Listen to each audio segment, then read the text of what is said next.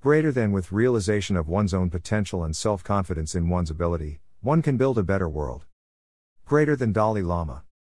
It has possible past your desk a few times the idea of self improvement being linked to world improvement. This is wonderful. However, there is a step in between. As we self improve, we start to improve how we lead. How we lead others eventually changes the world.